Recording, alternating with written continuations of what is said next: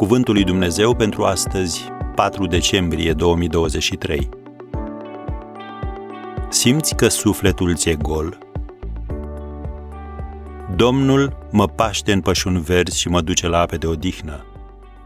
Psalmul 23, primele două versete. Chiar și când duci o viață morală și faci tot ceea ce trebuie, viața tot poate părea goală. Cred că fiecare dintre noi am găsit în cutia poștală și plicuri fără destinatar precis. La fel se întâmplă și în viața spirituală. Uneori te simți secătuit nu pentru că ai făcut ceva greșit, ci pentru simplul fapt că ocupi un loc pe planetă.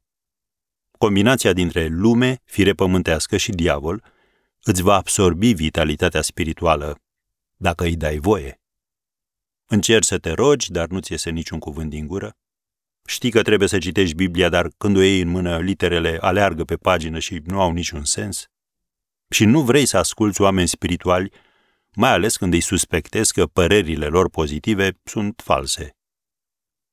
Când experimentezi asemenea stări, nu faci altceva decât să îndeplinești activități care țin de latura spirituală. Dai din cap și spui amin și cu toate astea, sufletul tău este din ce în ce mai gol.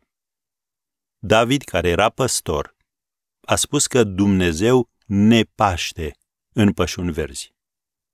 De ce? Pentru că altfel, la fel ca oile, am rătăcit de colo-colo până la epuizare. Să reținem două lucruri pe care le-a spus psalmistul David. 1. El mă paște în pășuni verzi. Cuvântul verde înseamnă proaspăt. În fiecare zi ai nevoie de o întâlnire proaspătă cu Dumnezeu prin rugăciune și de o absorpție proaspătă a cuvântului său. Pâinea nu este singurul lucru care se învechește, ci și viața ta spirituală.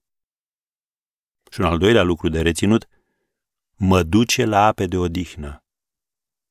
Cuvântul odihnă înseamnă că ai nevoie de perioade de liniște și de reflexie. Biblia ne spune, în Psalmul 46, versetul 10, opriți-vă și să știți că eu sunt Dumnezeu. Singura modalitate prin care îl poți cunoaște pe Dumnezeu în mod profund și personal, prin care îi poți simți călăuzirea și prin care poți primi puterea sa, este să te oprești. Așadar, oprește-te astăzi din ce faci și du-te la o întâlnire proaspătă cu Dumnezeu și cu Scriptura.